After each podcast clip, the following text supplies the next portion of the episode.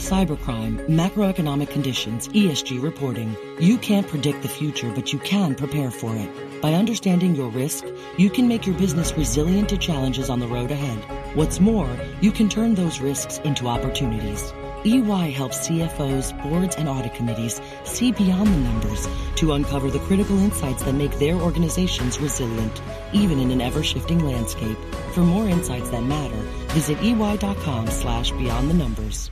VR training platforms, like the one developed by Fundamental VR and Orbis International, are helping surgeons train over and over before operating on real patients. As you practice each skill, the muscle memory starts to develop. Learn more at meta.com slash metaverse impact. You know success when you see it. Or you think you do. The people in the spotlight. But what about those small business masterminds who succeed at making their money work harder?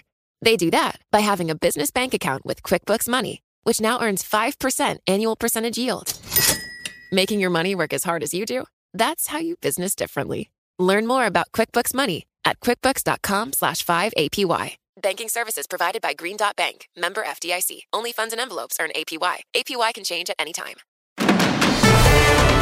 This is Masters in Business with Barry Ritholtz on Bloomberg Radio.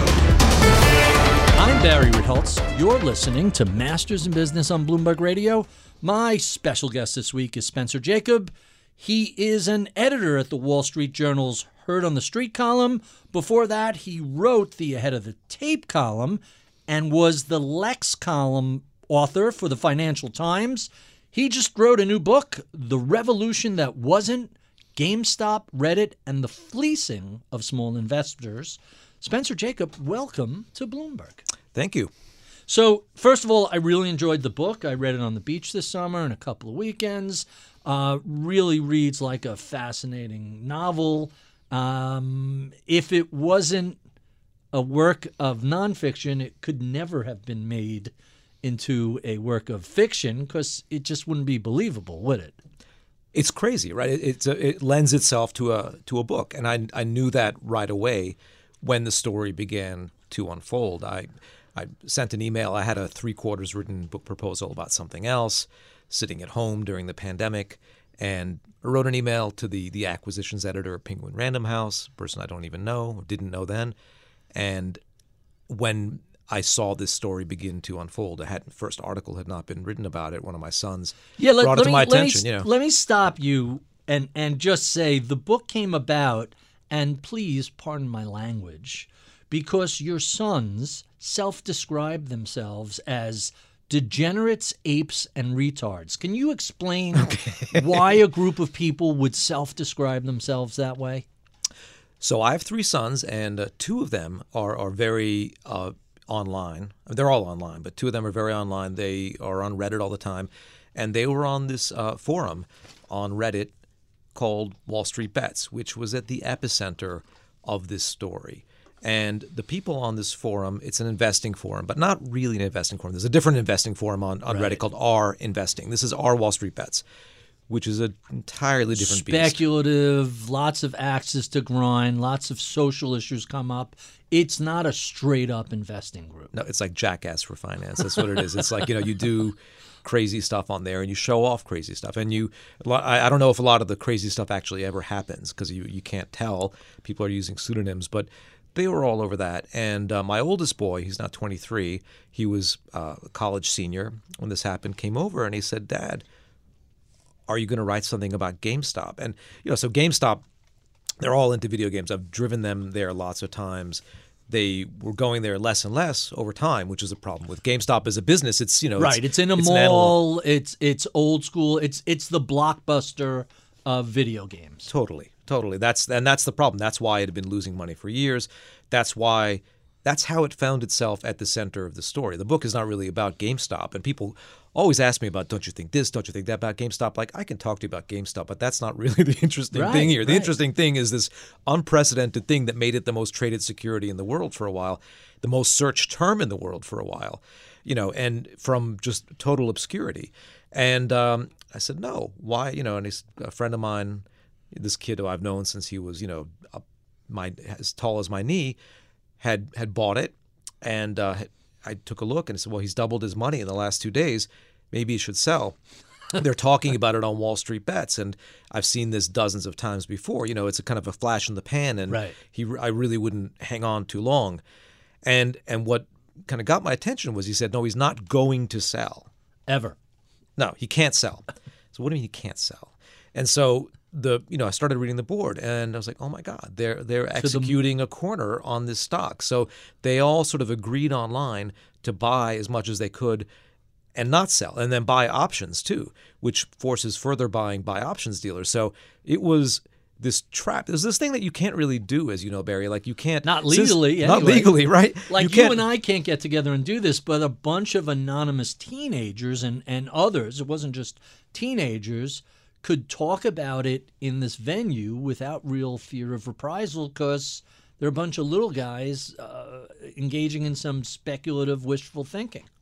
That's right. And if you take at that point, there were about 1.9 million people on the forum. By the end of the next month, there were 11 million people. So they, it quadrupled in in four days. The number of people on this forum as it be- just became people got so excited by it, and so there that though those people individually may not have had a lot of money, but they they did two things. First of all, there are a lot of them, and Right. they all rushed in in the same way into the same stocks, especially GameStop, and also uh, people were telling them, hey, if you want to get real bang for your buck, don't even buy the stock.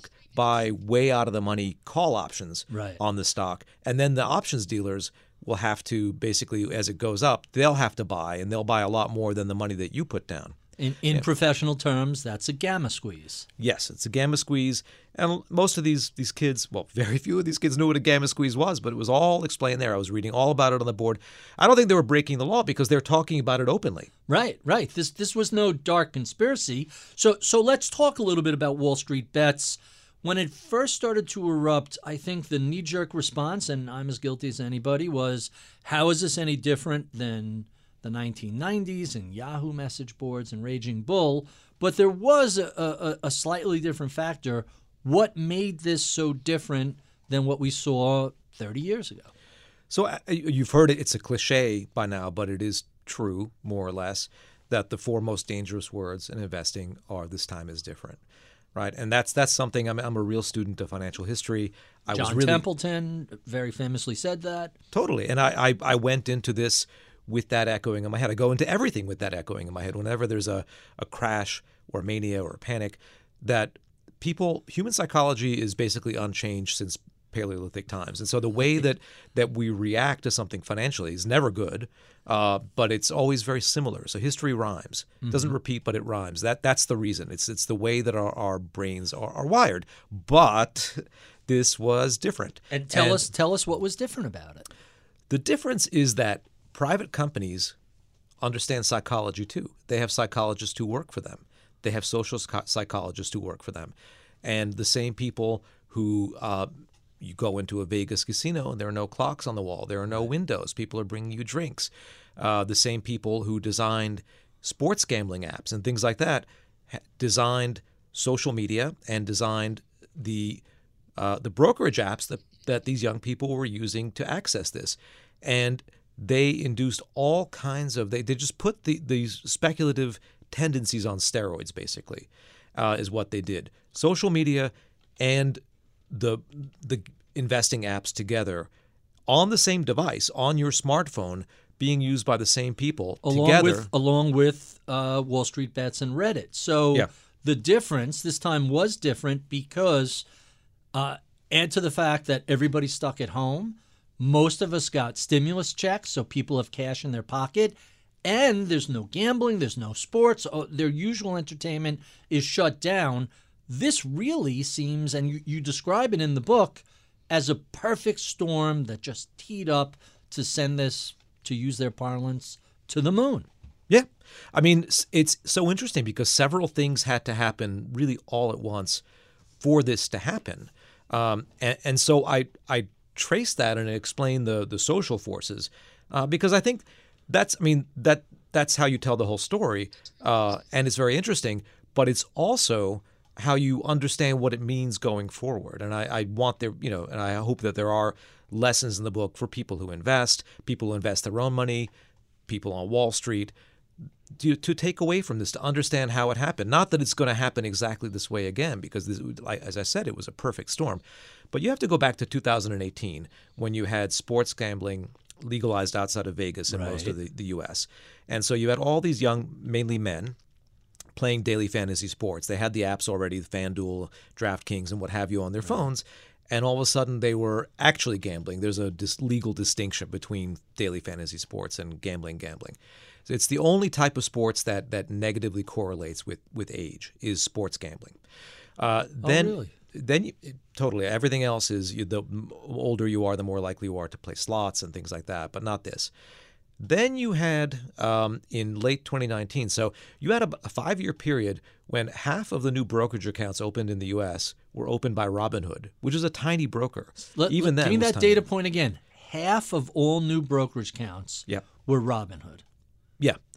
Not in dollar value because they were tiny. So the median value of those accounts was $241, which is peanuts. Right. But the number of accounts, that's that's something, and I, I, I would love to, to go into what, how, what made Robinhood possible, okay? Because that there are some changes there. So let's let's explore that right now. Why was Robinhood and, and P.S. Um, you know, I looked at Robinhood in 2014 uh, in a seed round, and I wait. You want to give free trading to millennials? This is the single dumbest investing idea I've ever heard of, and I passed on it.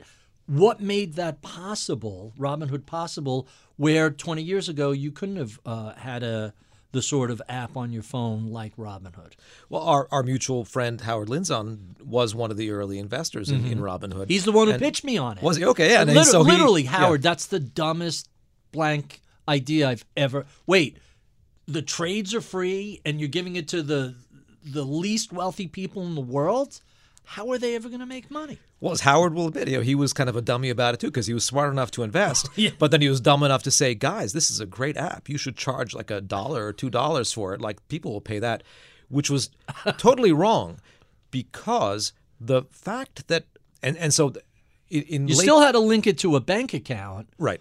but you could download it for free. And once you went through the process of opening the account, that's when you found out they need this info, they need your phone number, they need that, Right. They need your bank account, and before you know it, you've opened up your your financial life completely to Robinhood. and your first brokerage account, and it's it's cost seventy five bucks to get out to sort of you know to move your account to somewhere somewhere else. So well, you don't. You if don't you have do two that. You and forty one dollars, you right, know, you then- liquidate it and, and move on.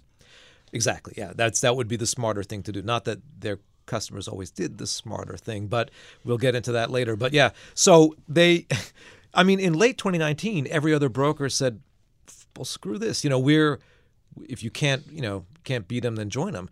And for a Schwab or a Fidelity that has much wealthier customers, they sell all kinds of services that Robinhood doesn't.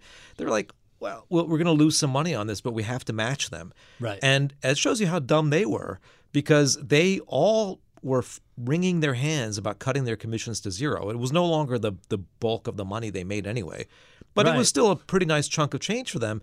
And they thought that it would cost them money, and it made them money because you had an explosion in trading activity as a result of everyone going to zero. And so that there's a psychological concept that's not appreciated. I mean, you have you learn all about elasticity of demand and you learn that that when things get cheaper people will desire more of it but it depends what kind of thing it is. And but there's only up to a point. only up to a point but there's a special kind of product where people once you go from it costing something doesn't matter how little to nothing It people will go crazy. They'll, it'll explode.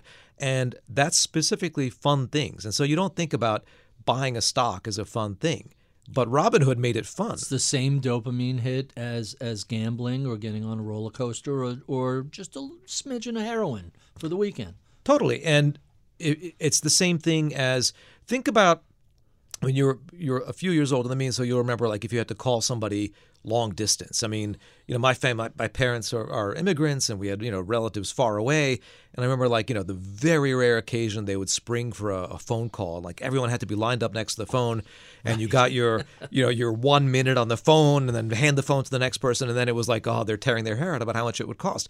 Now calling anyone in the world anywhere is free, and so people do it all the time. You know, they do it way way more than if it just cost a tiny amount of money because there's no cost to it. There's no incremental cost to it, right? And and as a note with Schwab when they and they were the first major broker that seemed to have introduced um, free trading, and that all the other dominoes fell after them. When you looked at their revenue the next quarter, I think something like fifty nine percent of their pre-free um, revenue came from just float on cash, Right. and trading volume was really, really, you know, uh, high single digits, low double digits, and then eventually payment for order flow more than made that up. So, and a lot of assets flowed into them. So, all told, this was a win-win, at least for established Wall Street firms. Yeah, and they were like, "Why do we wait so long to do this? This is great." They were all, you know, just gushing about how smart they were to do this, even though they had held off on doing it for a while. And then that was late 2019. Then what happened in early 2020 is you had the pandemic, and the pandemic was just the perfect thing to kick off the speculative excess. Of course, you you know you'd had free money for many years, basically. You know, you'd had zero. You had low zero- cost credit, but Yeah. but literal free money showing up in the mail in the form of a check or a direct deposit. That that kicked in um, in the second quarter of 2020. Yeah, and if you were 23 years old and you, you know, had been let's say working, maybe living with friends, all of a sudden you're in mom and dad's basement, you get this check for 1200 bucks. Uh, you might be getting extended unemployment benefits. Uh, you're not spending money going out every night. You know, you're at the age Right. where you you spend money as soon as you make it. All of a sudden you weren't. You're bored. You're sitting there looking at your phone for 12 hours a day, and you're look you're looking at social media. All of a sudden, all these new social media people are popping up talking about stocks, the stock market.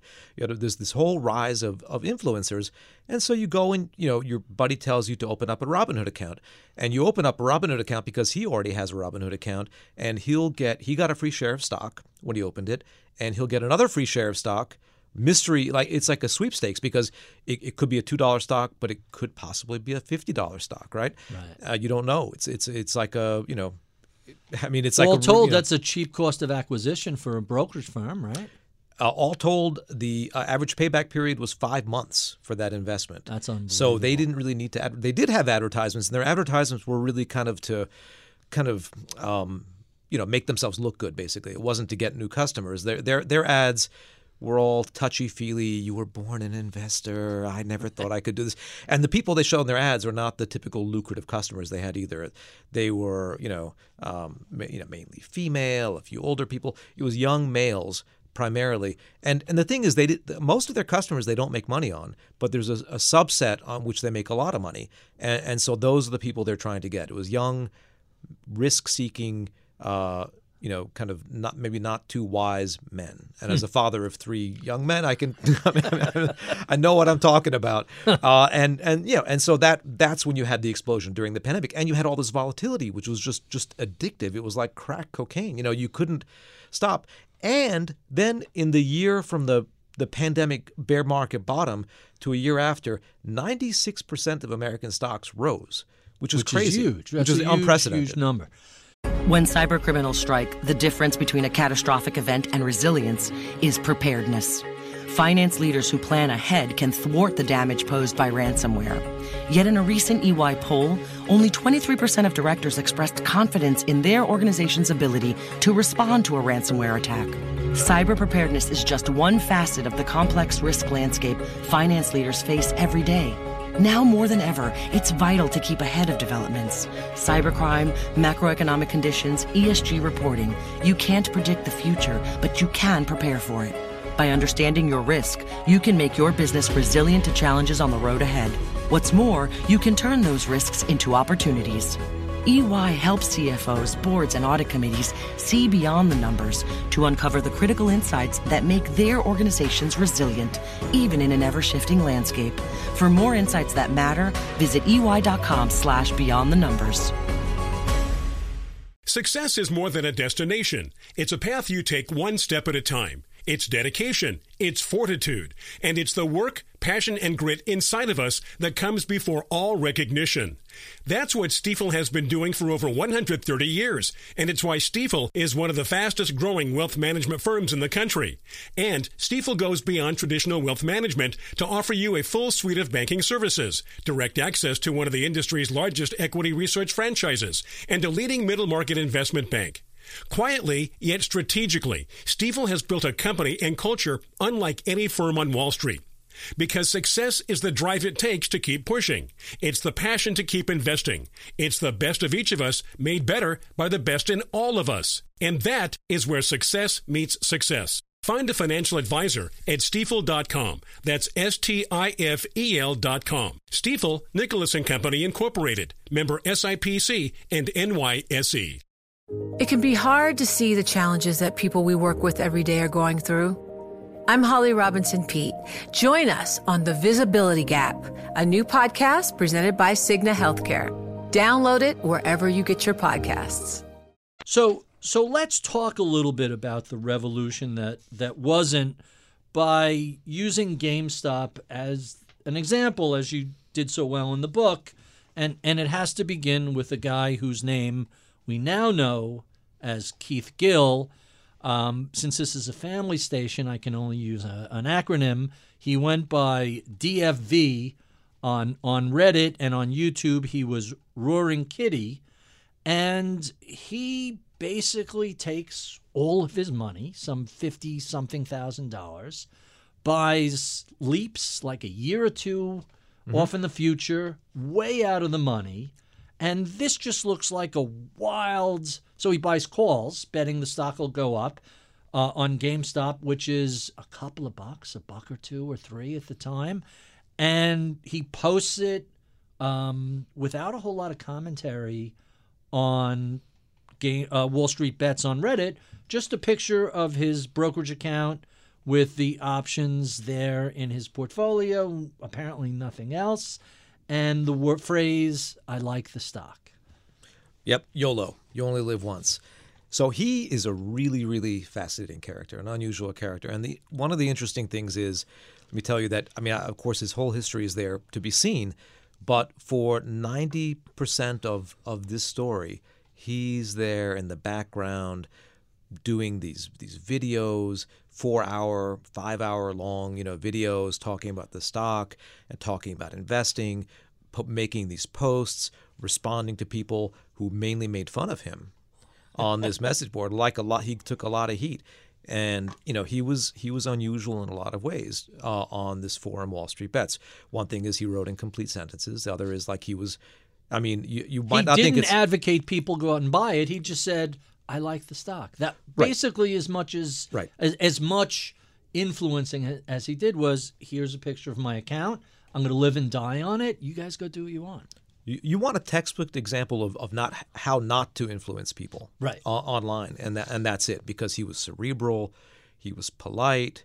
Uh, you know, he people would kind of make fun of him. He said, "Well, that's not the way I think about it because uh, you know." Behavioral finance dictates that blah blah blah, and uh, uh, as I follow uh, the teachings of Aswath Damodaran and whatever, Right. like you know, stuff like that. Value no one knows who he is. NYU. Yeah, exactly. The- Valuation the valuation guru at NYU. None of these kids know who that was or Right. cared, you know, right? I mean, and so he was just basically sort of, you know, it was like a, a tree falling in the woods. I mean, some people were like, you know, sometimes he would make money and then they'd say, hey, you should sell. I'm like, no, no, Right. no. And then he'd lose half of it.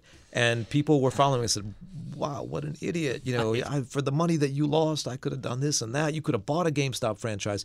Yeah, so he invested $53,000 of his money. He's not a rich guy at all. He was working, he didn't say anything about himself, by the way. And he was, and I think had he said this, he probably would have had less influence. He's a chartered financial analyst, which was a difficult qualification CFA, to get. sure. One, two, and three have each have like a fifty something percent fail rate. Yeah. So he's in the industry, and then he, um, being being smart and hardworking is always good, but getting a little lucky is better. And and not long afterwards, along comes Michael Burry of the Big Short fame, and basically takes a position in GameStop, saying, "Hey, you know, this is a classic cigar butt." Uh, there's some value here, and and there's way too much uh, negativity about it. What what happens from there? Well, I'll tell you this, this is interesting too because I- I'll I won't say the entire name, but it's DFV is deep effing value. So value is is part of his moniker, and he was upset. He said, you know, thanks a lot, Burry, for jacking up my cost basis because you know I can't most buy people- more. Well, he said now it's going to be more expensive to buy more. Right. He thought he would build a position over a couple of years. The technical term is pyramiding. You keep adding to an existing position Right. as prices gradually rise, but they practically doubled overnight. Right, and he and most people. I mean, ninety nine point nine percent of people on this board would be like, Especially I bought option this, traders. I bought this these options, and like now I've doubled my money. You know, because because the stock went up because Michael Burry shows up, who's played by Christian Bale. That's what most people think of Christian. Right. Picture of Christian Bale instead of Michael At Burry the drum himself. set in, To- in The Big Short. Yeah. Totally. And so and people are like, What what's wrong with you? Like you should sell. Like, you know, he this is like a stroke of luck. And it's not how he viewed it at all, which uh, is a very rare form of thinking. So he I, I think like He was it- long, surprisingly long time for someone buying options. Totally. And I, I think I, I would not be surprised if this guy shows up one day, five years, 10 years, maybe not even that long, you know, managing some kind of, you know, value fund, just sort of mm-hmm. like a kind of a hip Warren Buffett or something, because he, he really, he has that way of thinking. First of all, obviously he has analytical chops by having Right. had a CFA, not maybe not Buffett like, but he, he certainly knows what he's talking about. But he, he just has that, that kind of unusual way of, of looking at things and inverting things that, that you need Right. for success. But at the same time, as we'll see later, he he's got that you know he's cool and young and he was 33 34 during the, this this episode and the point at which he became really super influential the one of the most followed people on the planet basically for a couple of weeks uh, he wasn't posting any kind of analysis you know he he was like he became the hero briefly of this this whole movement So, so following Michael Burry, not much longer than that, Ryan Cohen, who is the founder of Chewy, which essentially um, is the most successful online pet food and and goods store. Uh, essentially, what Pets.com couldn't do, Chewy became. And Ryan Cohen then says, "Hey, we think GameStop can become an online." purveyor of video games. Forget the brick and mortar. That that's just where they were. Let's talk about the future. And now the stock takes another leg up from one and two and three dollars to five and ten dollars. Tell us what happens next. Yeah, so he he he shows up, and then things start to get interesting.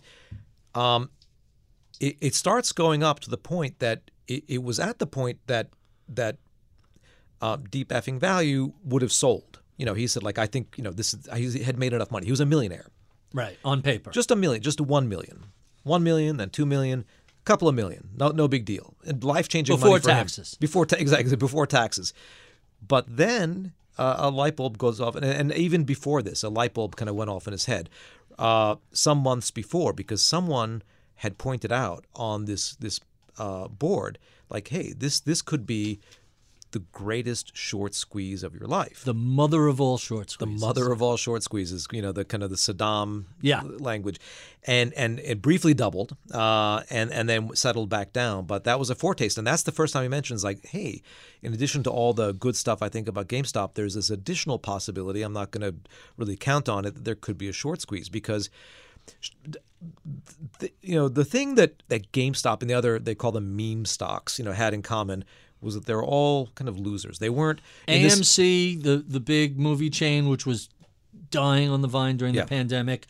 Hertz, which had already declared bankruptcy and was waiting for the court to just dole out the assets, which is insane. Uh, what were some of the other ones? in there? BlackBerry, remember That's those? right. Yeah. Nokia was another one Yeah. that popped up. Like uh, we used Bed to Bath call, and Beyond. We used to call that dumpster diving when you're looking through the wreckage on Wall Street to find that cigar stub. What can I still smoke that someone else has thrown away?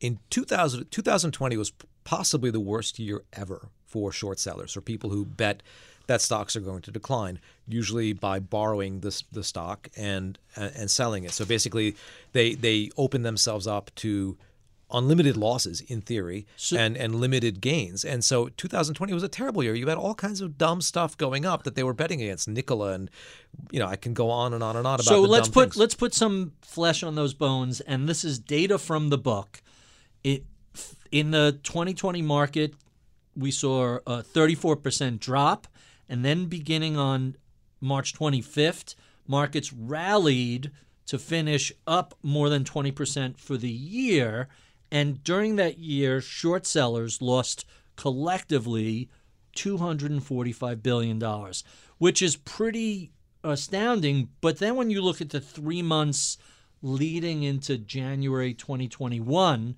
when the meme stocks really exploded, um, a basket of the 50 most shorted stocks uh, that had a market cap of at least a billion dollars, that basket doubled. Those are Right. some insane stats if you're a short seller. Yeah, that that is just a world of pain if you're a short seller. And so think about it if you're I mean there there are people out there Jim Chanos and what have you who are dedicated short sellers. Um, there are a lot more people out there who have short selling as part of their strategy. That that's the the bulk of short selling. Right. Um, Some people are, are are just find bad companies to bet against them. Others run what's called a like a 130-30, a long short portfolio, where you're 130% long and then 30% short. So net you're 100% long, but you have a hedge if the market goes down uh, on the bet that the worst stocks will fall more than the best stocks. Totally, and and that's that's usually a smart bet because you usually don't worry about something terrible happening to you, being ruined, right? I mean, you don't think what's the worst thing that's going to happen? You bet against GameStop, and then let's say somebody shows Best Buy shows up and buys Pays it, double pays buy, double. right. Okay, you had a really three bad day. bucks, right? Right, you had a terrible day, but that's it. I, not a terrible day. You had a bad day. It was probably some small part of your Right. your whole huge portfolio. And so, the what these meme stocks had in common was that they're all losers like that. They're all companies that had not made money in years, were headed for ba- possible bankruptcy, were sort of just anachronisms like like BlackBerry. They're co- the companies that like in 2001 were sort of hot, but not in 2021, right? And so they were in a, in a, in a horrible year for short selling they felt safe betting against these companies, but they felt too safe, and that was the the kind of the dry kindling that started this fire. Was that they felt so safe betting against some of these companies that their short positions left them no exit if things really went wrong. But what's no one, as we said at the beginning of the show, it's not like you and I. It would be illegal for us to gang up and say, "Hey, I happen to know that X Y Z hedge fund is very heavily short this thing." and we can ambush him by basically all colluding, putting all our money together and pushing it to the you know to the moon. But because then he would be forced to buy back, then his money he would pile his buying on top of ours to buy back the stock, and then there'd be a stampede for this sort of it's like shouting fire in a crowded theater. Right. Short squeezes happen all the time, but you don't like those ambushes. They they used to happen before there was an SEC. Now you can't do that. So so again, more more data points. You know, a, a, a normal stock, a billion dollar plus stock, might have a short interest of 10 or 20%. If that gets up to 30, 40, 50%, that's called a, a crowded short. Hey, too many people are betting against it. Some of these um, small cap and micro cap stocks had short interests of 80, 90, 100%. GameStop had a short interest of 140%. This was a lot of dry kindling and, and people lighting uh, sparks, wasn't it? It, it totally was. I mean, 140% of the float, and people, and of course, there there are ongoing sort of you know complaints and conspiracy theories like that's illegal. You can't, you know, it is not illegal because there's a Right. process called rehypothecation where if you you know if you go on the market today and you buy a stock uh, and then it's in your account at Schwab or whatever, Schwab might lend that stock out. Even if you purchase that stock from a short seller, they don't know where it came from. So right. a And then stock you can can be lent, rehypothecate that. And right, right, can be lent twice or three times. Right. It happens. th- there's no ceiling on the amount of short interest other than, hey, at, at two or three hundred percent, you know, it's financial suicide. At hundred percent, there's no room for error. Eh, No, no. You know, and and and as we clearly saw, so so let's talk a little bit about short selling and what's good and bad about it. But I gotta start by asking about a story you tell about the history of the paperwork crisis on Wall Street, and how does that relate to what's going on with uh, with Reddit and GameStop and the meme stocks? Tell us about uh, the paperwork crisis. Sure. Well, it, there's a great book uh, by John Brooks called The Go Go Years, where I, I, think I first heard about that. I've read about it other places too. But the paperwork crisis was something that happened during a previous speculative mania in the late 1960s when you had just an explosion in trading activity. And this was before things were computerized. Right. There was so much paperwork, in fact, that the stock market had to be, for a long, long time, closed on Wednesdays just in order to allow people to catch up, uh, you know, settling all the trades and making this sure was the, the Nifty 50 era, yeah. and a lot of stocks, the post war bull market was still running from, yeah. you know, the late 40s right up to the mid 60s. Wall Street was hot. Wall Street was hot, and that was at a time that it was really expensive to trade, which is the that's the reason that I one reason that I, I brought it up because it wasn't until 1975 that commissions were deregulated. So for years and years and years, this is a complaint saying that like brokers could charge fixed commissions, and it was just really expensive for brokers to help themselves to your money, basically, right. uh, on, on Wall Street. So you know, the, all these these people who were involved in this never could have been involved because the hurdle financially to get into trading was just too high, and then you couldn't be hyperactive. And even then, people were hyperactive. And then when you you brought commissions down and down and down, you know, you had the dot com and, and whatever, and then you know, then now you had this, which that was, was like eight dollar tradings down to now to free down to free, that that kind of makes it a little bit easier for there to be a speculative mania. And so that that was just kind of part of the the kind of long arc of history on Wall Street that I tell. And yeah, and so making it free, you really crossed a, a Rubicon. But but even making it cheaper uh, made made things easier. Of course, it may, got made cheaper in the middle of the worst decade ever, really, except the 1930s for Wall Street. 1975 was a terrible time.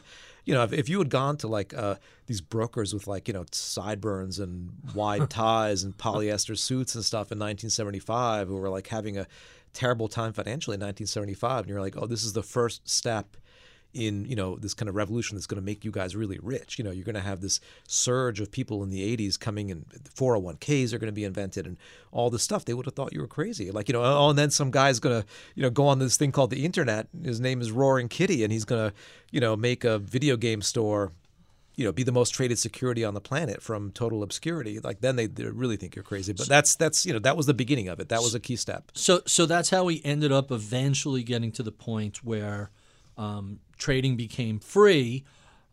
The short squeeze that, that was orchestrated on Reddit has this underlying theme that short sellers are evil, that this is all a big conspiracy theory.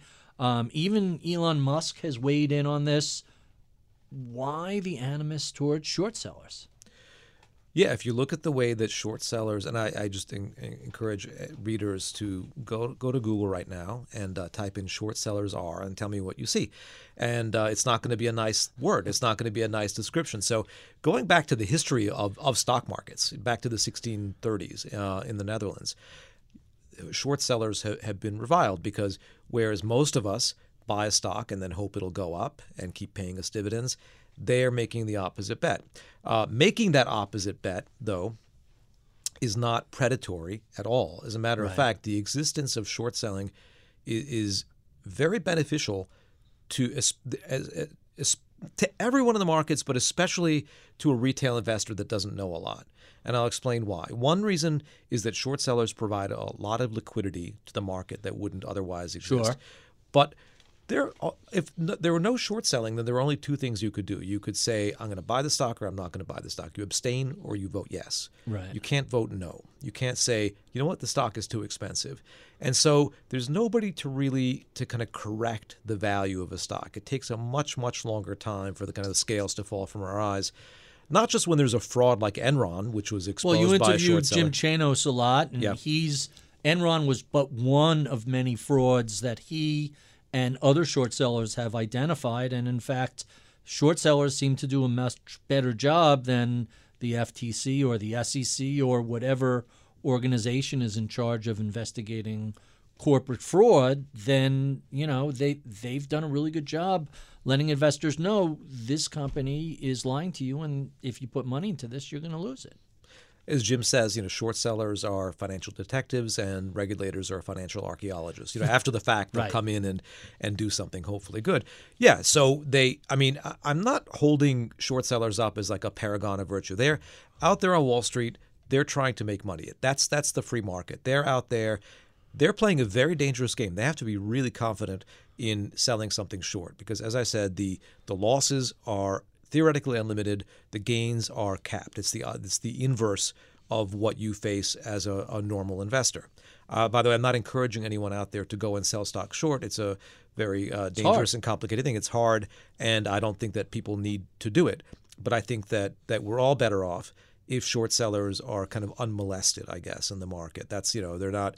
There have been times especially bad times in the market and, and, research has shown this again and again when you when you restrict short selling then you wind up kind of you know, delaying the normalization of the market, like in 2008 and, and around the time of short the COVID sellers crash. are the first ones to step in and buy in a crash because they're covering right. and saying, "All right, we've made enough money." And literally, studies have shown they're the first buyers, then the value guys come in, then the technicals. There's like a whole arc of that. When cybercriminals strike, the difference between a catastrophic event and resilience is preparedness. Finance leaders who plan ahead can thwart the damage posed by ransomware. Yet in a recent EY poll, only 23% of directors expressed confidence in their organization's ability to respond to a ransomware attack. Cyber preparedness is just one facet of the complex risk landscape finance leaders face every day. Now more than ever, it's vital to keep ahead of developments. Cybercrime, macroeconomic conditions, ESG reporting. You can't predict the future, but you can prepare for it. By understanding your risk, you can make your business resilient to challenges on the road ahead. What's more, you can turn those risks into opportunities. EY helps CFOs, boards, and audit committees see beyond the numbers to uncover the critical insights that make their organizations resilient, even in an ever-shifting landscape. For more insights that matter, visit ey.com slash beyond the numbers. Success is more than a destination. It's a path you take one step at a time. It's dedication, it's fortitude, and it's the work, passion, and grit inside of us that comes before all recognition. That's what Stifel has been doing for over 130 years, and it's why Stifel is one of the fastest growing wealth management firms in the country. And Stifel goes beyond traditional wealth management to offer you a full suite of banking services, direct access to one of the industry's largest equity research franchises, and a leading middle market investment bank. Quietly, yet strategically, Stifel has built a company and culture unlike any firm on Wall Street. Because success is the drive it takes to keep pushing. It's the passion to keep investing. It's the best of each of us made better by the best in all of us. And that is where success meets success. Find a financial advisor at stifel.com. That's S T I F E L.com. Stifel, Nicolaus and Company Incorporated, member SIPC and NYSE. It can be hard to see the challenges that people we work with every day are going through. I'm Holly Robinson Peete.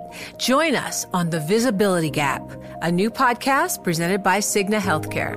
Download it wherever you get your podcasts. You reference in the book a 2004 Harvard study by Professor Owen Lamont that said when, when you have companies complaining about short sellers, in general, they do much worse than the average stock and much more frequently go bankrupt. So it's almost a red flag when you hear management. Dick Fuld is a perfect example. You got Lehman handed a Brothers. copy of that study. Right. Someone in the book Yeah, you say when yeah. he was complaining about it, someone literally handing him handed him a copy of the study, and I guess the implication was, "Hey, Dick, maybe you should just not not go there." Yeah, well, he he did not take that advice, uh, unfortunately And for Lehman went bankrupt. Yeah. So they fit the study perfectly. So so short selling isn't necessarily um, inherently evil, and yet that seems to be the the gestalt on on Wall Street bets. And that's a really uh, interesting point at which to kind of understand where the people who mainly were involved in this came from. So it, it's like young people between the ages of 18 and 35 primarily who participated in this, mostly male, as I said, but gender doesn't doesn't matter in this case. But their formative financial experience before they ever could invest was the global financial crisis. And so, and there's this lingering anger that, like, we never really got our pound of flesh. My parents lost their home, my parents' friends lost their house, or I have these student loans that are really hard to pay back. I can't earn enough, and I can't buy a house, and these guys are getting rich. And and and the decades since the the GFC, you know, you've you've had a further kind of spread. You know, the rich have gotten richer and the poor have not gotten much wealthier. And so, you know, you, you really do have polarization in terms of, of wealth and income and access to all kinds of things in this country. It's it's not a you know a very egalitarian society that we live in, much less so than the past. And so they focus that animus on not on rich people because they like Elon Musk and they like other rich people. They like Silicon Valley rich guys. They love Chamath, right? They, they love Chamath. Yeah, exactly. Right? Yeah, he's cool. But they uh, they if you wear a suit and work on Wall Street, you're like a cartoon villain to them. And then specifically, if you're a hedge fund manager, hedge fund managers to them are are evil personified. And then if you're a hedge fund manager who sells stock short, where there's already this bias against betting against something, there's this kind of sense that like they want to ruin a company, which is not what they want to do because that's that's not what happens when you bet it's against a company. It's too hard to do that. I, I, Totally. So so there was something you reference in the book off of off of Reddit that cracked me up. A lot of the memes, you know, this was really amusing and entertaining. Oh yeah. So so the intersection of the social side of it, the political uh, economic warrior side of it, and the investing side, it's a weird group. I, I love this bankrupting institutional investors for dummies. Like they photoshopped the investing for dummies, and we're going to go after the hedge funds, who, by the way, had nothing whatsoever to do with the great financial crisis, but seem to have garnered a lot of uh, criticism that they were somehow involved. When they, re- of all the people to blame, I, Not them, right? right? Yeah. They, uh, you, there's lots of stuff. If you want to Go complain Angelo about, Mozilo or someone like that. right, Right. there's a million Right. people to blame, but of uh, of all the folks, hedge funds really were not involved in the financial crisis. So it seems weird that there's this sort of n- undirected, general smoldering rage, and it's just looking for an outlet. And then they told them on the board, hey, there's this hedge fund manager who, like, otherwise a low profile guy. Uh, his firm is, believe it or not, called Melvin Capital. What a dweeb! And how did the you name know, Melvin Capital come about? How so did that name Gabe come? Plotkin, who's one of the one of the big one of the few big losers, which is a this thing. dweeby enough name to begin with. He's like, no, no, Gabe Plotkin isn't nebbishy enough. Right. Let's call it Melvin. It was his grandfather's name. Yeah. His grandfather was a convenience store owner who we really admired, and so he named his A his lovely sentiment. Well, people people laughed at it like they were like some of the commentary when he set up the fund, Right. Because he came from uh, SAC, uh, which was was then Steve later shut Cohen, down. Steve. Cohen's fund, and he now runs Now it's point seventy two, right? Point seventy two. But he uh, he was seeded by Steve Cohen, and he for years had huge success. Uh, he was a very good fund. People weren't Shot laughing the lights anymore. out. Right. He he personally High double digit returns. Totally. He he personally. This this is like the just incredible to me. This number. I, I've mentioned this. People said, "No, you must be, you must be, must be wrong about that." He, you know, people not not from Wall Street are like, really? Like he earned personally eight hundred and forty six million dollars the year before this whole episode Right. went down. He was a billionaire m- multiple times owner over, not even counting what he still had. Like a big chunk of of uh, Melvin was his own capital as well at that point. It was so, and and and seven billion dollars of it went poof in a few days because of this. Yeah. So, but he was, and and there are other hedge funds that were short um, GameStop, but he was especially short, uh, because he had a, a fund that that specialized uh, in in retailers and things like that and consumer discretionary. dead center of of his target of companies that either were overvalued or overpriced or should be bankrupt. And he testified that in 2014, when he set up his fund, that was one of the first positions he put on. It was a good good bet too in 2014 um, because it went down a lot between 2014. Where was he initially short from? Gee, I think it was probably uh, 40, 50 bucks at that time. So you know, Down he wrote to- it down to t- 260. I think, Which you know, raises the question: bottom. really, what are you hanging around for the last buck or two? well, the- and and it raises- crowded yeah. short you know uh, that uh, is it just not wanting to pay the taxes I, I don't that was one of the things that you don't answer in the book and i don't i have yet to read that answer but you short something at 40 it drops to a dollar or two who cares about that last buck what are you waiting for Yeah, and I mean, obviously, you know, in, in reporting a book, there are people you speak with who are on the record, people are off the record. I, I did try to kind of suss that out and never really, to my satisfaction, did it. I just think it was because it was still, there was just nothing else too short. You i know, guess two dollars to zero is still another hundred Still percent 100%. Yeah. I so, guess. um, yeah. And, and then the reason that they became aware of him, because the way that short selling works is you can see how much short interest there is in a stock, but you can't see who is shorting it. But if you buy derivatives for your fund Right. that have the same effect, and he did, and that was uh, turned out to be a fatal mistake because Because these weren't call options where you're deciding in advance how much you're risking. When there are certain derivatives where you have full exposure in both directions. There, there are. Although he owned puts, which are which do have a limited loss. You can only lose the premium. Right. But that, and that's what showed up. And then he, and then he was being talked about on this forum. Uh, you know, when when Ryan, the same time that Ryan Cohen came in, and then he upped it. And even when he was being talked about, and I mean, there, I, I don't want to kind of get into. You know, obviously I did. I let me let me say things with that him, you don't want to say Yeah. because I get away with them where maybe you are uncomfortable saying that. Here's a guy who's incredibly successful. He's a, a Wall Street professional. He's a billionaire, and he sees a bunch of wise asses and kids on a message board mocking him, and he's like, "Really? Let me show you how it's done." Because this POS is going to zero. Like it's easy to see yeah, there's a lack of humility there, but it's not, you know, Fuldian hubris. It, it's just, yeah, I'll show the kids how it's done, and didn't work out. That's that's. I think that's a pretty good guess at, at what happened. I think it also it's a it's it's an organization of thirty or forty people. It may not have gotten to his level yet. I think and it Right. just the person one or two levels below him just didn't take it seriously. They were like these memes. Why would like, you? give me a break? Why would But you? right? Before this all happened, why would anyone take degenerates and apes seriously? I mean, the whole thing about Reddit, and and I love Reddit. I've been playing on Reddit for years. There are all these Reddit, you know, slash R's, all these mm-hmm. subcategories that they're rabbit holes, and yeah, Reddit has issues with all sorts of, of like every social media, all sorts of problems. Um, that's a whole nother conversation. But if you want to do a deep dive into anything, um, there's a Reddit for it, and some of them are just mind blowingly astonishing.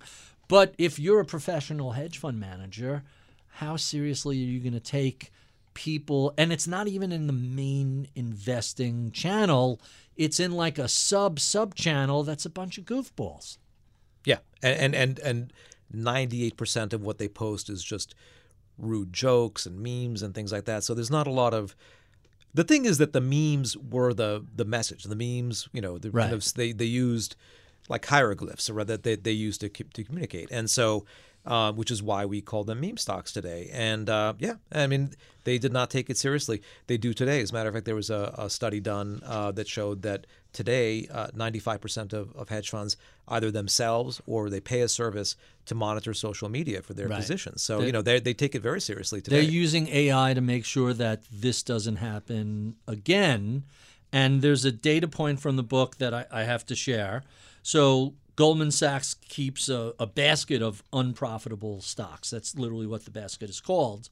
And in 2020, when the Dow was up about 7%, this gained 300%. Stop and think about how insane that is. The, the worst of the worst are just destroying everything else. Yeah, I mean, and that that tells you what why a quarter of a trillion dollars almost was was lost by short sellers in 2020. It's because the the dumber it was, the better it did, and that's and that that really formed the the attitude of this. You know, there are people who who were participating in the meme stocks cruise who had three months, six months, nine months, maybe a year of of investing experience. All of it in these crazy markets. Everything that some serious guy like Barry Ritholtz, you know, goes on TV and talks about and says, "This I would not touch this." Those are the things that went up, right? Right. So, I mean, And went up a lot. and went up a lot. So, and you know, Warren Buffett, the greatest investor of all time, got out of airline stocks, which he he wasn't right, but he very well could have been right. I mean, things looked pretty hairy. We didn't know there was going to be a vaccine. We didn't know how bad the you know COVID pandemic would be. It certainly looked really bad in in March and April 2020, and he sold out of his airline stocks at a big loss. Uh, not typically Buffety behavior, but You make the best management. decision you can with the information you have at the hand, at, at the time, and as often as not, you're right or wrong. And in that case, Buffett was wrong. That doesn't seem to be what the redditors were doing. these folks were just, you know, we weren't democratizing finance. We were democratizing risk taking and speculation. Total. So throughout the book, we hear the phrase democratizing finance. Were we democratizing finance or democratizing risk taking and speculation? You know, it's it's a phrase that drives me crazy. Democratizing finance, you know, to me is basically bringing uh, investing to a level that anyone can participate, and basically that has been accomplished through years of competition and technological progress. You know, I gave the example. Uh, we were talking earlier about the paperwork crisis. It was very expensive to, to trade then. If you had a little bit of money, that they wouldn't bother giving you the time of day on Wall Street. You had to have a lot, and then and then you really got got fleeced. You know, because of big charges. Even just to, to, you know, you look people talk about these long-term charts where like, oh, if you had invested in 1926, you'd have this much money. that. There was no index fund then, and it would cost you money to reinvest your dividends. And like, if you had a little bit of money, if you had invested a dollar, well, you couldn't invest a dollar then. So it's Right. totally moot Wait, there was no partial share purchases? What No, no. And so today you can you can do that. And Rob, at Robinhood and others, you can buy a fractional share. You can buy an exchange traded fund that costs 0.03% a year.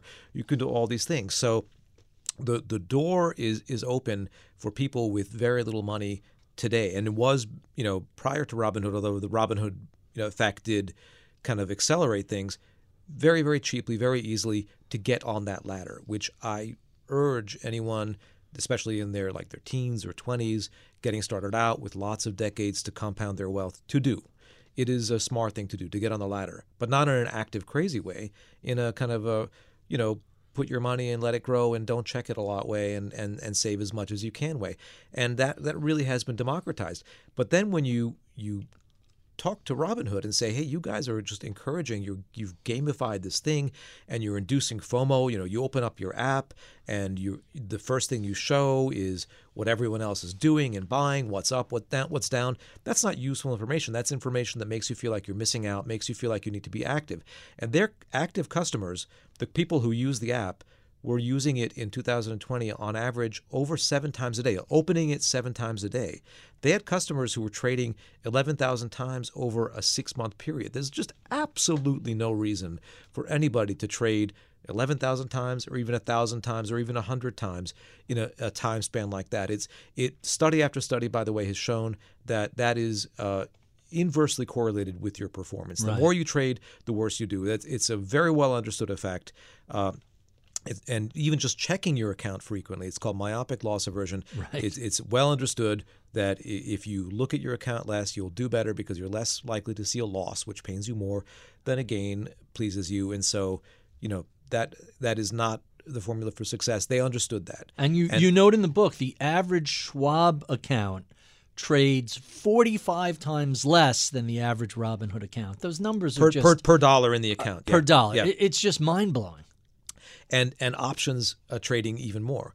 And only 13% of Robinhood's customers traded uh, options, but options were the most lucrative product for them Yes. because, and that's you know you've heard a lot about payment for order flow. Payment Mm-hmm. for order flow, I don't think is it's just a, a mechanical way of, of paying for trades. I don't have such a big problem with it, but it it is uh, a practice where you basically you sell your orders to a market maker that's off a stock exchange that pays you to execute it and then keeps a little bit of the money basically is very efficient at matching it up. Payment for order flow the only problem i have with it is that it enables this behavior by making trading free. Uh, otherwise i don't think there's anything really insidious about it which is a controversial view now i know but So so let's look at the aftermath of this. So so Keith Gill took fifty three thousand dollars, buys deep out of the money calls, and by the time the calls uh, peak a year and change later, it's what forty seven million dollars. Yeah, I think intraday he probably had sixty or seventy million dollars. Like, uh, but yeah, but I I think uh,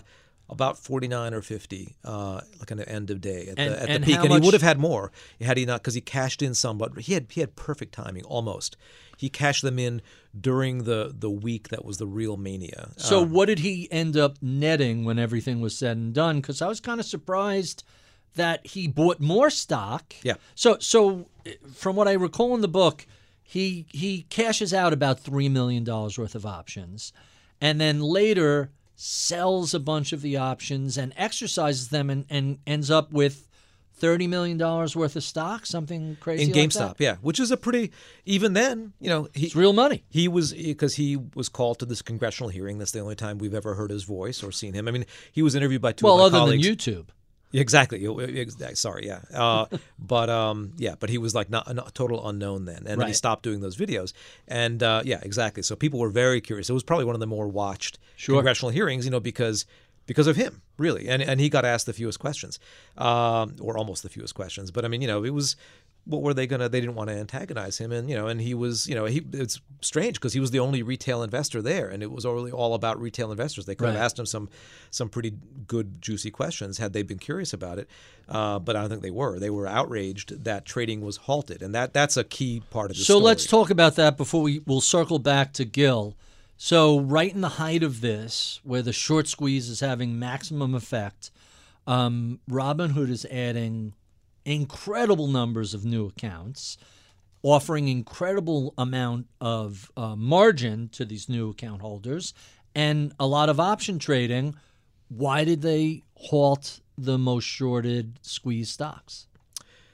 They did because they did too good of a job. That's basically that's. The They didn't have the capital to meet their custodial agreements. They got a call, and, and now we have more detail. By the way, is the, recently a report came out from this congressional committee. Very A recently. report, very recently, good and a good report worth reading. Uh, that has a lot of detail. It, it was uh actually much worse than uh, than what we knew. They were very close to going under. Not only that, we, we knew they were very close to going under. What we didn't know was how close they got to taking other people under. Oh, really? Yes. Who were they going to drag with them? Well, A- Apex Clearing, you know, got Mm-hmm. into trouble, which was the clear is the clearing broker for lots of brokers, and the the market makers who were processing the trades said, "We're not going to we're to stop processing these trades because you're going to you're to create a problem for us." So Citadel, which was the biggest processor of their trades, and they got they got into a conflict with Citadel. Uh, was Ken Griffin rela- shop in Chicago, now Miami. Yeah. yeah, Ken Griffin is a hedge fund manager who all his his holding company plays a role in this because it it injected money into uh, Gabe Plotkin's fund Right. uh, at, after he lost a bunch of money, but it also plays a role in this because he is the major shareholder in a securities firm also called Citadel. Lot that caused lots of confusion and lots of conspiracy thinking. That was a really big beneficiary of this. But what people don't understand is that this was a burden to them too, because this this it was a dangerous level of speculation in a very narrow set of stocks. Right. And You open a new account on Robinhood.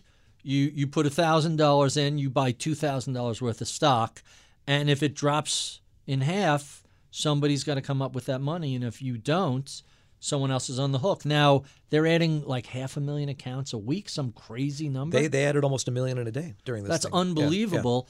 And yet, all this is algo driven, all this is automated. There is no real adults saying, "Uh, we don't have the capital to extend. They basically just, it wasn't until they got the uh, the founder of Robinhood, uh, what's his name, Terev? Vlad Tenev, yeah. Tenev. Uh, it, it, at three in the morning, he gets a phone call. Uh, we need $3 billion in three hours, or you're out of business. Right, three in the morning, West Coast time. West Coast. West right. Coast time. So 6 you're- a.m. yeah, Market's going to open in yeah. three hours. You need $3 billion or you're done. Yeah, even, even as hot as things were in early 2021, you don't people don't drop three billion dollars on you in three hours when they're all asleep, right? But he managed to actually get just this get this done between lines of credit and some cash, and then restricting all of these meme stocks. Right. They had about a seven hundred million dollar line of credit they drew down. They had already had seven hundred million on deposit at DTCC, and then they said, uh, "How about if we don't allow our customers to buy any more of these? We'll only let them sell."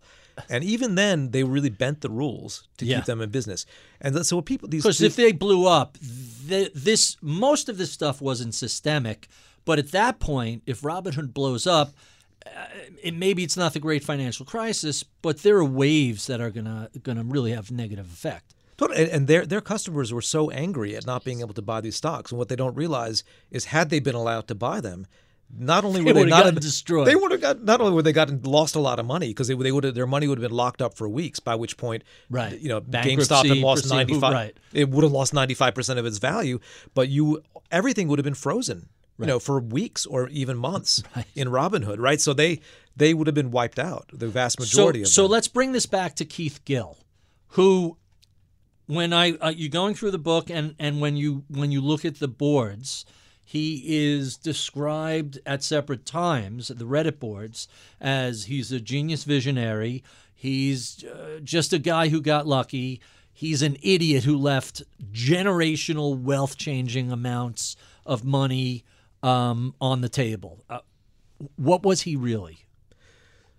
So he was a very unusual person to be in this group at all, right? But the fact that so people when they started getting excited about GameStop and the possibility of short squeeze, then he was discovered.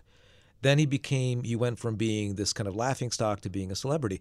And his posts changed then too. His posts were they were built posts of memes and things like that. He was talking about Ryan Cohen on his um, on his YouTube channel.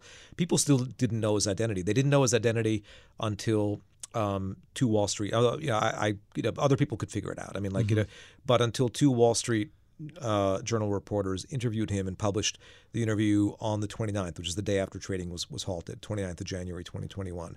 And it was a great interview with him. Iconic picture. Uh, The Right. picture is in my book. Uh, the headband, the The the, whole thing, and in literally in the basement. in, in in the basement, I spoke with the photographer who was there taking the shots of him, and I spoke with them, of course. And there's a lot of you know things that fell to the cutting room floor. So really fascinating story. All the kind of this is the lair where he operated that you saw in the YouTube videos, and he he became a hero. And basically, what he did, what was at that point, what he was doing every day was just once a day after the market closed, he posted. Uh, a screenshot of his E-Trade account, obviously not with his account number or his name, Right. Uh, and Just the value of the options he had in GameStop. and just the fact that he hadn't sold and people are like if he's not selling i'm not selling if he's in it if he's in i'm still in And when this this went from 50 to 100 back to 60, people gave him grief. And then it went to a million and then down to 500 and people gave him grief. And then it went to 2 4 10 million and suddenly we were off to the races. Yeah and it's called it's a concept called social proof. You know if someone is making money doing something and you know unfortunately there are like a lot of people on the internet who uh, have claimed to have or actually have made money doing something uh, because they got lucky, you know. But the fact that someone, you know, it's like when you turn on, if you ever kind of can't sleep and you turn on an infomercial and you see some guy with like two blondes under each In arm In front of an a- audience. in front of an audience and a Bentley and a, his big house, and it's probably not really his Bentley or his house, but whatever. Or his blondes. yeah, right, right. You know, but but that's you know that that is a very well understood concept. Like somebody and someone just like you, by the way, someone he an ordinary guy who now doesn't have to work, and gee, we used to have to worry about bills, Bob, but tell him we bought uh, Joe's system, and now you know flipped real estate and we got we're making fifty thousand dollars a week, you know, and you know, and so that's that's what really hooks people is this sort of if they did it, then I can do it too. Yeah, the, And- the logic of that always annoys me because I always want to say to the people, if this was so lucrative, why aren't you doing it and why are you selling the how to? You know, I, I get those when newsletters, hey, why don't you just raise some capital from friends and family and, and manage money this way if it's so lucrative? But it turns out the value is in selling it to suckers, not actually the underlying.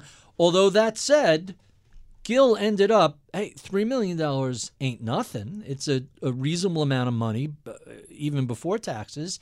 And he still has what's the latest filing um, in uh, terms of GameStop stock? What does he own? It's around Well, a 100 plus bucks as we're recording this, Yeah. down from 460, but still, he's got 5 or $10 million worth of stock. No, right? maybe more than that. No, Oh, in, really? in the tens, in the tens of millions, I Oh, think. You know, really? because it was thirty million as of April 2021 when it had fallen quite a bit. So I'd have to look it up, but I mean, it's it's in the tens of millions. So he's he's a rich man. I mean, I don't know if he sold or, or not. You know, he and by the way, just to say, like, you know, there there are people who sort of are out there you know, using social proof for manipulation. I don't think that he ever manipulated anyone. You know, he was actually investigated personally. right. One of the only people investigated in this whole thing, and and I- totally cleared, right? and totally cleared. He, and, he and I- did. You know, he's not only a CFA. He worked for a brokerage firm and an insurance company in his career. Yeah. I think so. So he understood compliance. He understood what he could and couldn't say. If you look at all of his postings, he just showed his. Hey, here's where this is today. There was no. Let's stick it to the man. Let's execute a squeeze. Let's do. It was just basically. I love the phrase I like the stock. And you know, if he had wanted, so you you had Elon Musk come into this, and Chamath, and other people, and a lot of opportunists come into this. If he had said on that Monday or Tuesday or Wednesday or any point thereafter, shown up and had a, a screenshot of his E Trade account and said, "I now I own deep out of the money options in X Y Z company," everyone would have jumped into X Y Z company. Right. He would have made hundred times his money. He he he. Although he that would have been investigated. Maybe that would have been investigated, but it probably would have been okay because he's not saying, "Hey, buy it." He's Right, just he's just showing it. legitimately showing. Say, "Oh yeah, I actually did own it. All I did was tell people that I owned it," and and he would have been able allowed Which to we keep it. see on TV every day. People go on Bloomberg and CNBC and they say, This is why we own this stock. There's nothing illegal about that. Nope, and I don't think it would have been illegal in his case either. Maybe he would have faced some slap on the wrist, but he could have made hundreds of millions of dollars. He could have made he he he could have been one of the you know maybe not the wealthiest people in America, but he could have been you know close to you know a billionaire. I think just by doing that a few times. Wow. Just think about it, right? I mean, just think to pick some option in some obscure company, and what X of your money. You know, he he already had fifty million dollars in you know in value. You know, if if you had made Just 50 roll or- that- just roll that multiply that something. multiply that by 50 twice right. And tell me what number you get too to. hard. Right. Yeah. Right. Even 20x gets Yeah. you to a billion. Yeah. Uh, the only issue would be does the SEC step in and halt the stock and prevent this from Well, running but, but, but it wouldn't. It just would have been the truth. I own this stock, and then Right. just just the the reaction alone, and you know that's the you know it's uh, the less successfully is that what people are doing every day on on TikTok. You know, is saying, Mm-hmm. Sure. I bought the stock, and I think Are they this," and, still know. doing it on TikTok? I kind of got the sense that the finance influencers on TikTok. I I love the couple. We only, we only buy stocks that go up. If you know, it's the old Will Rogers joke. If Yeah. they don't go up, don't buy them. That's that's how we support our lifestyle. I I kind of have got given the sense that here at the end of the first half of 2022, with the market down 20 plus percent, uh, those influencers aren't quite as influential as they previously were.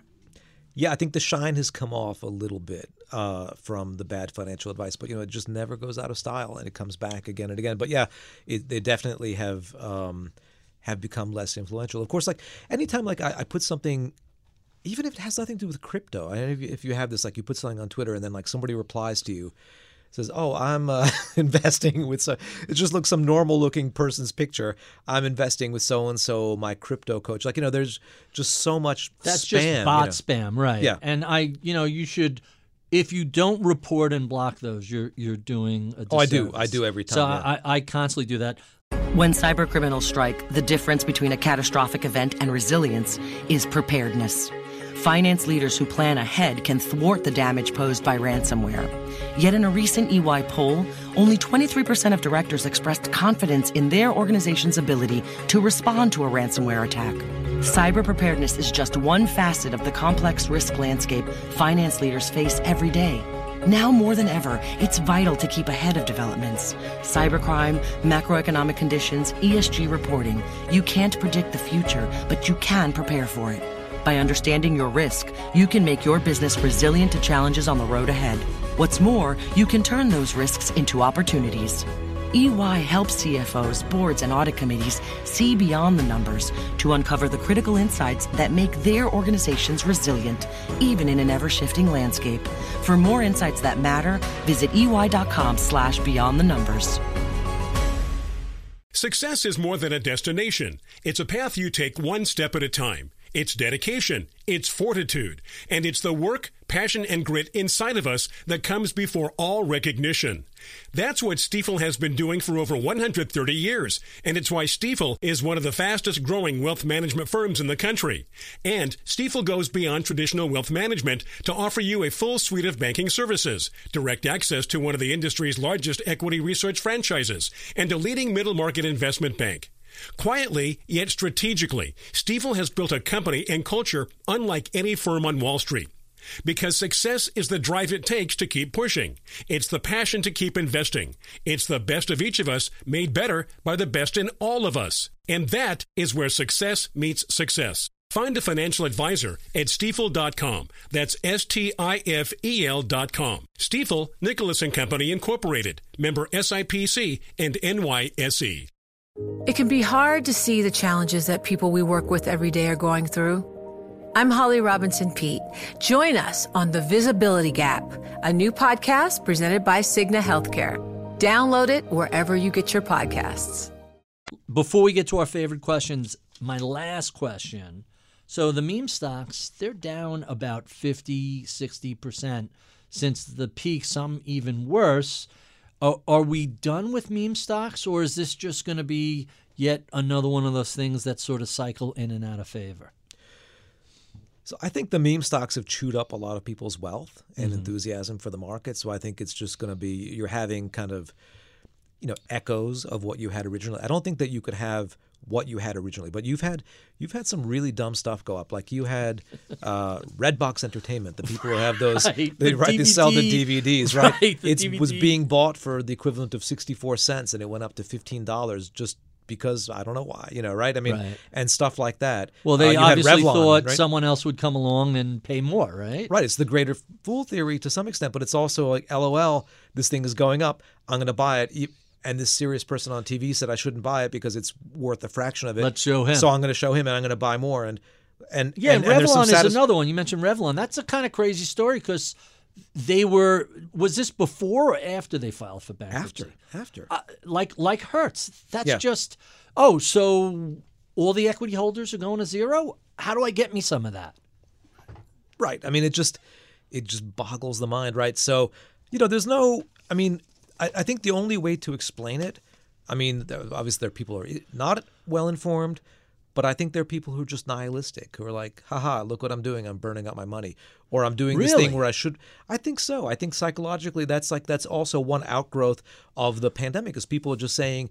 Look at me! I'm I'm doing this totally dangerous thing, and maybe some of them are getting out. So I, a lot of the people I spoke with who were involved in this were more sort of the savvy, playing the greater fool. I see this thing going up, and I think I'm going to be able to hop. And they mainly did so, succeed. So I, I was looking at this entire Reddit Wall Street Bets saga from from GameStop to AMC to Hertz and now Revlon as just a massive combination of bored millennials stuck at home with free trading and a giant Dunning Kruger overlay, meaning people are unaware of their own lack of skills.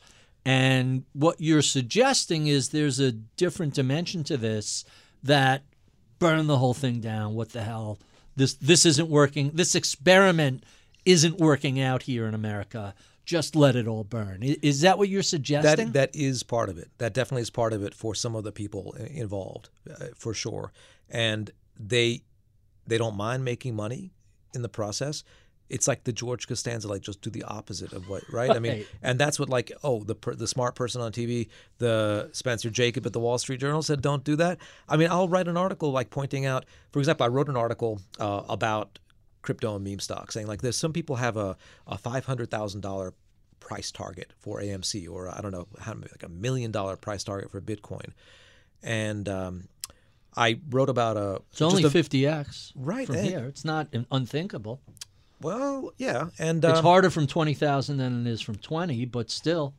Yeah, um, but I, the the thing that you have to realize, and Vic, uh, I'm going to give credit to uh, to Victor Haghani of Elm Wealth, who who pointed this out. I mean, I, it's kind of common sense, but he he actually studied, you know, and kind of ran the numbers and and did scenarios, and he said, if you are really sure, if you really have a high degree of confidence. Uh, like I just went back to the, the Kelly betting criteria. Right. That's something. This is- is sports betting, right? Yeah, exactly. This is the It- study. I love this part of the book. Yeah, and, and so if, if you if you really really pretty confident in something happening, like you know you might be wrong, but let's say you really are confident, you have reason to think you're confident. You don't bet all your wealth. These these people are going all in. People are like, I mortgage my house. I'm out on the street, but I still am keeping my AMC because it's going to 500k. Like, if it's going to 500k, how many? What do you need? Two shares? Right. two shares of, of AMC for 26 bucks. And then if you're right, then you're rich. And if you're wrong, Who cares? and there's not a 100% chance that you're right, then you know you, you didn't lose a lot of money. And so it's like it's the, the 60% 50 50 bet, uh, people end up going, even knowing it's a loaded coin. In the, I, I don't know if this is the Yeah, same yeah, study. yeah, yeah, yeah. So even though it's a loaded coin, I think uh, if, if I They'll my- lose money. It, my college math recollection is that you should never bet more than like four percent of your stake, because you could have a run of even with a weighted coin of like eight, ten in a row, and then you're busted. Even with a 60-40 coin, you would think, how can I lose money? The the vast majority of people completely go broke with that. Yeah, it's which is crazy. Yeah, and there there've been a lot of studies showing that. But and this specifically, so I wrote that, you know, which I thought was like a kind of a, smart thing to point out to, to readers. It's a common common sense thing. So you get the hate and I get the, I get the hate mail. Screw you! I'm still holding. I'm all in. Like, okay, I, I just gave you. I, mean, love you don't have to. You but by the way, uh, over the years, I have learned that the more vociferous the hate mail, the more correct I am because Yeah. the reason people are so upset is you're challenging a fundamental belief system that they haven't thought through and you're essentially I don't want to say challenging their manhood, but you're putting a fundamental principle that they adhere to um, at risk, and it's confusing. And their own cognitive dissonance causes them to lash out. Maybe cognitive dissonance is the wrong word, but the angrier they get, it means you're you're getting closer and closer to Totally. identifying a truth that is very uncomfortable to them. And I get these like, and you're a shill. Well, you know what? I gave up a very lucrative job on, on Wall Street we to haven't become talked a about financial it. journalist. You know, started and- out at Credit Suisse. You Yeah. were an analyst, and at one point you were head of EM research, Yeah. right? So for you to do be a reporter at the Wall Street Journal, you're taking a pay cut. Oh yeah, let's. I try not to think about that uh, whenever like the kids need braces and So stuff it's like not that. But just yeah, for sure. it's not just that you're a shill. You're just a bad shill. You- right, you- exactly. What kind of the- what kind of a dummy makes a financial decision like that? You're not gonna Just a- right. I mean, So, so let's let's um before we jump to our favorite questions, there was one other study you mentioned that I have to talk about because I just love this. So the s- sports gambling, when people tweet their sports forecasts about what's going to happen, the more specific they are, and the more wrong they are, the more followers they seem to get. And the more specific, even if they're wrong, they generate more Twitter followers. But people who put out these thoughtful, nuanced forecasts that turn out to be right, it doesn't generate that buzz that that the certitude generates, even if wrong. and that's a really important thing to understand about finance and life generally And social peop- media. and social media and then I'll, I'll just go one step further on that because um, yeah so basically yeah the study shows that people who are less accurate but more confident uh, with just a lot of certitude get a lot more followers than the people who wound up being right but in this algorithmically charged social media you're not seeing both of those posts anymore right Right. so you go on on reddit which has a human algorithm people upvote and downvote things Right. okay so let's say barry that you go on uh, on wall street bets and you have a very measured long cerebral post about something uh, with some good information and insight. And then i go on there and you say and i put 5% of my portfolio into the stock. And then i go on there and i say i put 100% of my portfolio into the stock all into out of the money call options mortgage my house did all this crazy To the moon. to the moon you know rocket ships. I'm going to get a lot more attention. So now a third person goes on to there and says well i'm a young person who just to open up their first brokerage account, I hear Wall Street Bets is a place to go for advice. Not only it's not like they're going to see your advice and my advice. They're only going to see my advice. They're not going to see your advice because yours is not going to get upvoted. Yours is boring and mine is exciting. And so mine gets upvoted, mine is funny and gets upvoted and yours is invisible. And so this that that is is different about social media today. That's why like, you know, people compare it to Yahoo Finance message boards. I is the naively did and this is different So because did you don't I, see them. but both. you're absolutely right. It, it, it's it's not just that we're manipulated by algorithms. The algorithms are manipulating our own biology and psychology, and Yes. so we were built for a different era, not this, Right. not this era. So on that cheerful note, let's jump to our five favorite questions that we ask all of our guests. Starting with, tell us what you've been streaming these days. What what's keeping you entertained? So I um, have never been a big TV watcher, and then during the pandemic, I guess I started more, kind of became more of like All a family, yeah. family social activity. But I'll, I'll only, except for I'll watch a football game by myself, but I don't really watch things by myself. So like I always try to like, if I can get, I have three sons, if I can get at least one of my sons and my wife to watch something with me, then I'll watch it. It's like a matter of negotiation. So the thing we just finished watching was Inventing Anna. Um, Oh, really? Which, which uh, I I really liked, and I'm I'm always just fascinated by. She's com- kind of the high end grifter, Yeah. the socialite. Yeah, she's the Anna Delvey is uh, was her name, and she is her name. She's still alive, and she basically convinced all these wealthy people to sort of finance her luxurious lifestyle, and you know, and and she just she was a fake heiress, you know, and and she almost got a bunch of money from some investment firms to buy a building and start a foundation and all this crazy stuff, and it's just it's just the kind of I, I'm really always been interested in in comment. I want to watch. Um, I want to watch Super Pumped. I want to watch We Crashed. I'm trying. I'm I just lobbying started hard. We Crashed. It's fascinating. And I love the book Super Pumped by your colleague. So I, I that's definitely on my list to see. And then on the podcast, I'm, I'm more of a pot go for a walk, listen to a podcast. I listen to your podcast a lot. You're you're I'm a big fan of of yours. Um, I like Shane Parrish, Demetri Kofinas, Tim Ferriss. Um, there's a guy actually I heard on maybe just a few months back on Tim Ferriss, who I'm really into listening to now. Rich Roll, who's uh, into like doing ultra endurance sports. Uh, I just read his book after I heard the podcast um, called Finding Ultra. It was just this fascinating story about how he uh, you know, went from being uh, in alcohol. We still is an alcoholic, but reco- recover in recovery. Ultra marathoner is that who? Yeah, like he did. He did five Ironmans in seven days. You know, Just Um, insane. Yeah, in his forties. So you know, he's one of the fittest men in America. And so I, I I listen to a bunch of his podcasts now. So yeah, that's that's the kind of thing that I I, I listen to. And then I like hardcore history a lot. Dan Carlin. Mm-hmm. Yeah, Um, that's an interesting, definitely an interesting pod. Uh, let's talk about some of your mentors who helped to shape your career.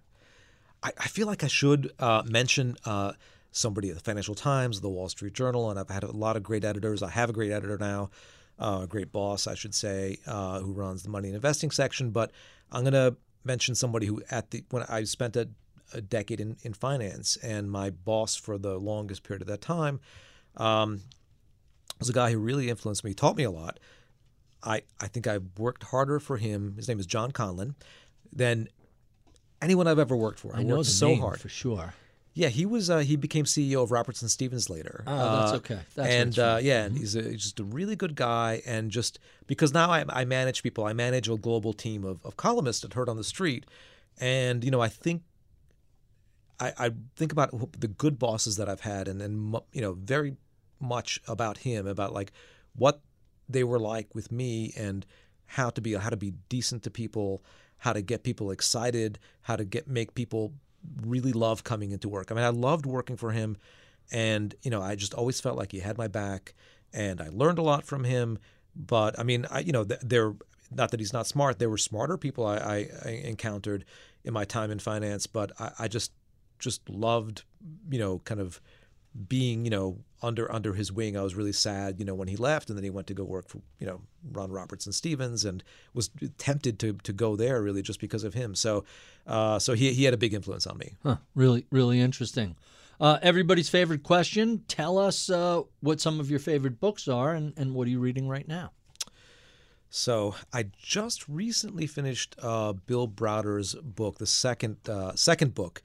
Which uh, one? I Called just Freezing read- Freezing Order, and uh, Red Notice was his first book. Uh-huh. Um, I actually because I was I worked in emerging markets, I knew Bill a very little bit. He's an uh, when interesting he was guy. uh, he he's a little older than me, but he, so he got started a few years before me in this wild east uh, of Eastern Europe. He was this is before he founded his firm Hermitage, but he his book is. Uh, a very important book to read now, a very entertaining book.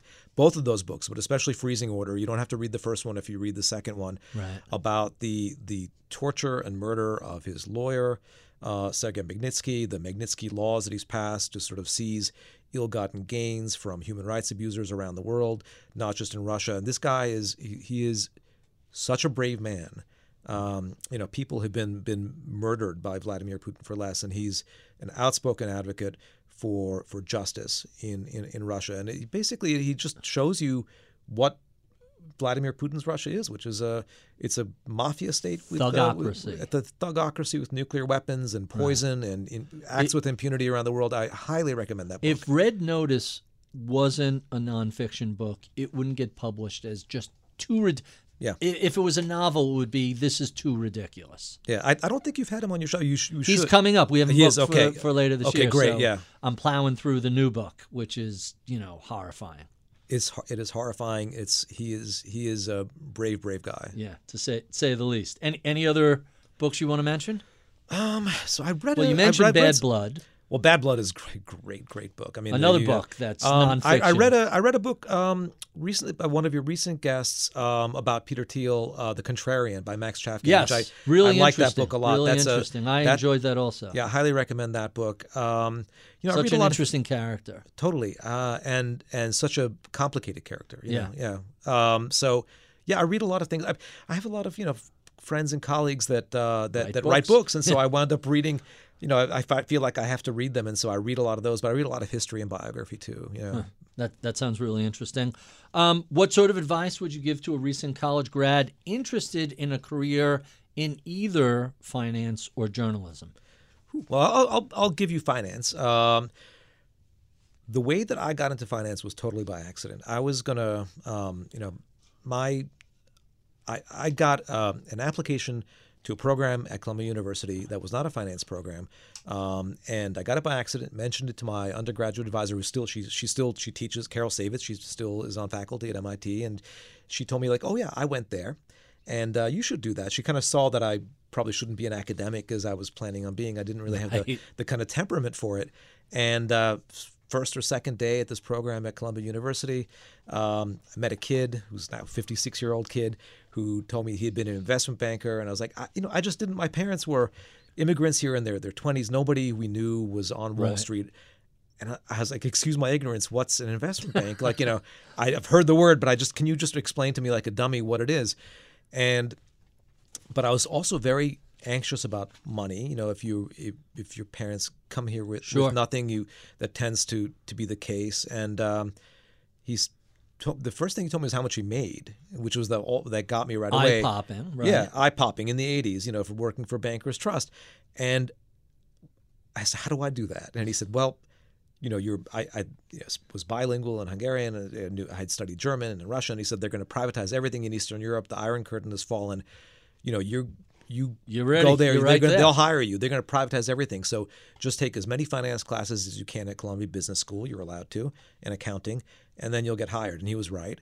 And I like the finance classes. I like finance. I find finance interesting. I never thought that I would, and I, I really was. am fast. I'm still fascinated by it. I think it's the most fascinating thing. It's it's like a, it's like my sports. You know, like just watching what happens all these people sort of this 24/7 365 day a year struggle over money and and people uh, computing power and brains and all this stuff and so I liked it but the entire time that I worked in an investment bank and I was I think I was the youngest managing director in the equity department in my my bank eventually you know I felt like I'm just pinching myself. This can't this the amount of money that they're paying they're paying me like four or five times what my professors you know who are much smarter than me were earning. Right. like this makes Something no is sense. wrong here, and uh, I always like like okay I'll be uh, maybe one more year. And so and then I in the end I I quit to become a writer. And um, you know which is I'm glad that I that I, I did it that way because I think people here's the lesson okay? So